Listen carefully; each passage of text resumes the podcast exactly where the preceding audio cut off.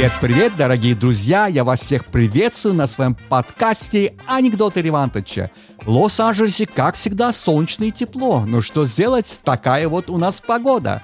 Сегодняшний наш юмор будет посвящен разным темам. Кстати, ребята, еще раз хочу вам напомнить, что у меня есть YouTube-канал с таким же названием «Анекдоты Ревантыча», так что, кому интересно, переходите по ссылке, которую я оставлю в описании.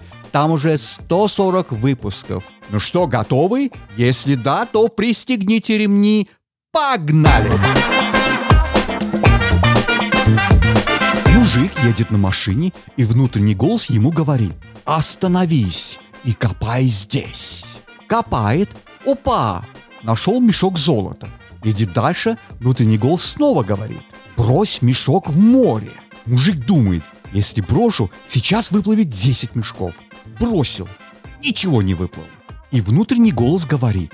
Видел, как булькнуло? Милый, иди посмотри, чем там кошка на кухне гремит. А ты ее кормила? Нет. Значит, готовит что-то. А вот у меня знакомого на стройке балка шибанула. И он, когда очнулся, отлично говорит на чисто японском. Фантастика! А как он сам это объяснил? Понятия не имею. Я не говорю по-японски. Стоит мужик, облокотившись на свой «Жигуленок», пьяный вдрызг. Подходит к нему гаишник. «Вы чё, пьяны, что ли?» «Ну и? Вы не боитесь?» «Не, я же вас оштрафую». «Ну и черт с тобой, права отберу». Ну и черт с ними. Машину на штрафную отгоню. Ну и мать его. Мужик, ты что? Я сейчас ее конфискую.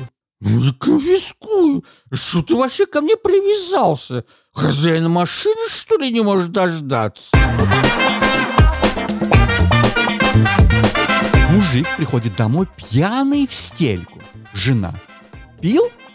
Не пил. Пил же, еле на ногах стоишь. Не пил. Глаза мутные, пил же. Не пил. Скажи Гибралтар. Ох, ну пил, пил.